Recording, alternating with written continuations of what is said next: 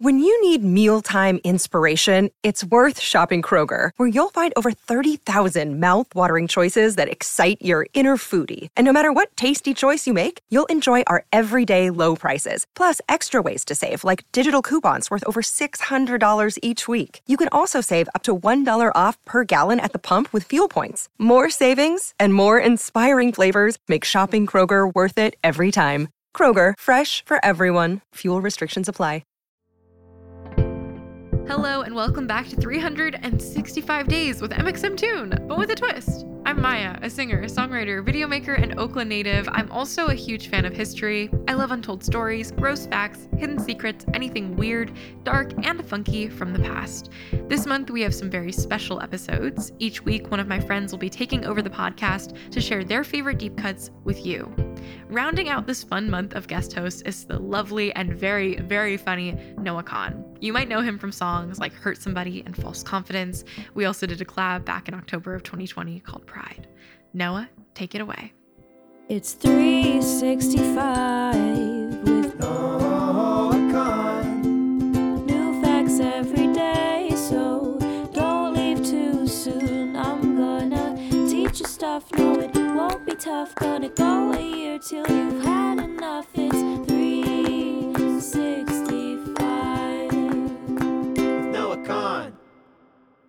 Today in 1990, the Discovery shuttle launched into space to deploy the Hubble Space Telescope into the Earth's orbit. The telescope has helped scientists make numerous discoveries about our vast universe, and it still orbits today. Let's learn more about what the Hubble Space Telescope has taught us and how it came to be. In 1969, the first humans set foot on the moon as part of the United States Apollo 11 mission. And with all of the frenzy around the potential for other space projects, the idea for a space telescope came up in international conversation. It was a logical step. Given the obstacles of Earth's atmosphere, there's only so much we can see from land bound telescopes. To be fair, though, we have done some impressive stuff here on Earth. See our April 10th episode about the first image of a black hole. Still, it seemed that if we wanted to learn more about outer space, the best way to do it would be to launch a giant telescope into the orbit of the Earth.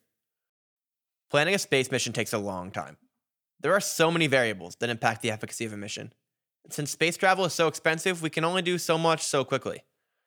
Astronomer Lyman Spitzer actually first pushed for a space telescope in 1946, but he didn't get to lead the charge in the proposal for the first instrument until 1969. By 1971, NASA granted scientists permission to move forward with the project. But since space exploration is funded by Congress, it's up to the government officials to decide how much money to provide. With costs climbing over $1.5 billion, NASA collaborated with the European Space Agency to generate the necessary capital, and it took until 1977 for the project to get fully funded. The project was originally referred to as just a large space telescope, since the device is 43.5 feet long and over 24,500 pounds. But that's not a very catchy name, so they named it after Edwin Hubble, a pioneering American astronomer who died a few decades prior in 1953. Hubble's biggest discovery proved that the universe was bigger than just our own Milky Way galaxy. And since the telescope's eventual launch in 1990, astronomers have continued to make new discoveries in Hubble's name. However, there are more than a few hiccups along the way to the telescope's success. When the telescope was successfully deployed into the Earth's orbit, people around the world eagerly awaited the first photos from this billion dollar revolutionary venture. But there was a defect in one of the telescope's mirrors. This aberration was just 1 450th of a millimeter, but it was significant enough that it caused all the telescope's images to come out blurry. What a disappointing turn of events. Three years later, astronauts journeyed back to the telescope and fixed a mirror, and then we got to see the beautiful images of galaxies and stars and nebulas that we've been waiting decades for. The Hubble Space Telescope still orbits Earth today, making a complete rotation about once every 97 minutes. It circulates at 17,500 miles per hour and it transmits about 120 gigabytes of data back to us each week. At first, scientists thought it would only last about 15 years, but after five separate maintenance missions, the telescope is still chugging along at 31 years old. Edwin Hubble proved that the universe is constantly expanding, but his namesake telescope taught us just how old this growing universe is 13.7 billion years. That's a, that's a lot longer than I've been alive, even. Though Edwin Hubble's research gave us an estimate of a Hubble constant, or a unit that describes how fast the universe is expanding, the astronomer Wendy Freedman used a telescope to pinpoint the exact value of the Hubble constant. She accomplished this by studying images of Cepheid stars, which pulsate in and out of brightness. Since we already knew how long the brightness of these pulses last, Friedman was able to use Hubble photos of these faraway stars to deduce the age of the universe. Crazy. Remember, information only travels as fast as the speed of light, So when the Hubble telescope takes photos from billions of light years away, we're technically seeing into the past, which helps us learn about the formation and expansion of our universe. How do astronomers work on projects like this without having an existential crisis? The Hubble telescope also taught us about dark matter, an invisible substance that makes up the majority of the universe's mass. We discovered that most galaxies contain enormous black holes, which planets, stars, and asteroids sometimes orbit around. When the telescope launched over 30 years ago, scientists hadn't ever found planets outside our galaxy, even if they knew they existed. But now, they've identified over 4,000 planets outside of the solar system. The accomplishments of the telescope go on and on. We've learned that Jupiter's big red spot, a red discoloration caused by massive gas storms, is slowly shrinking, and that Pluto has four moons, which is three more than Earth, because we only have one. We've observed the messy formation of stars and the evolution of the asteroid belt. Fortunately, we're living in a time when these mind blowing space discoveries will only continue.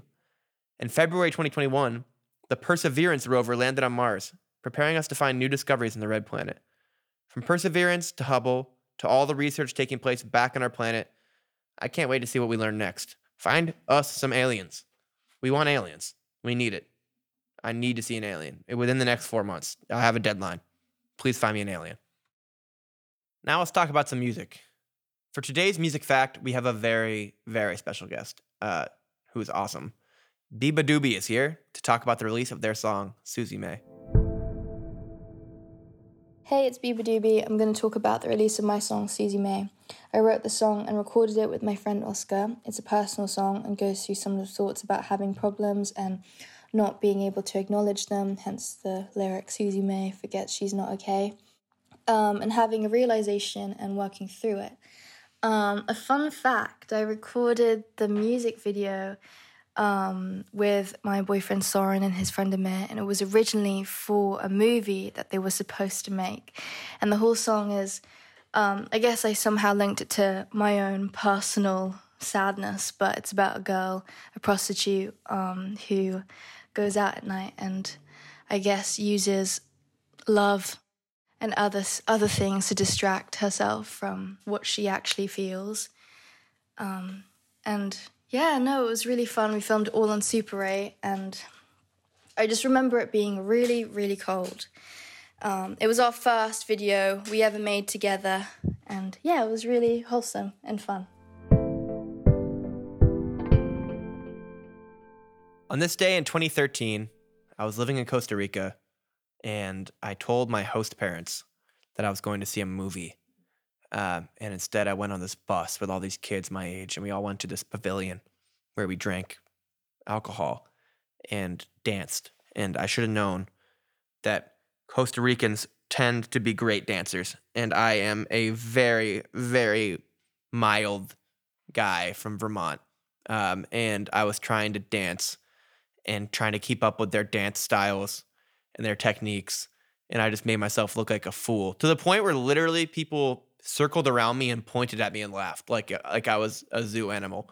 And I was doing like the fi- Jersey Shore was big at the time. I was just fist bumping. They're all doing like salsa and danza kuduro was playing, and I'm just sitting there offbeat fist bumping, and everyone's laughing at me. And um, you know, it might have been one of the worst days of my life. Um, I wish I had gone to see a movie because then I wouldn't have uh, been humiliated.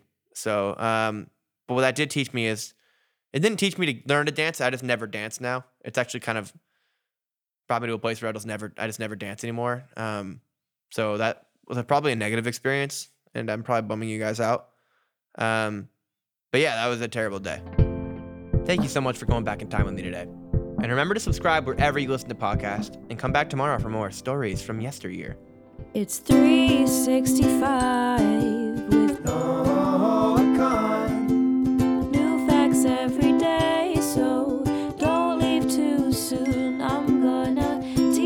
tough, no, it won't be tough. Gonna go a year till you've had enough.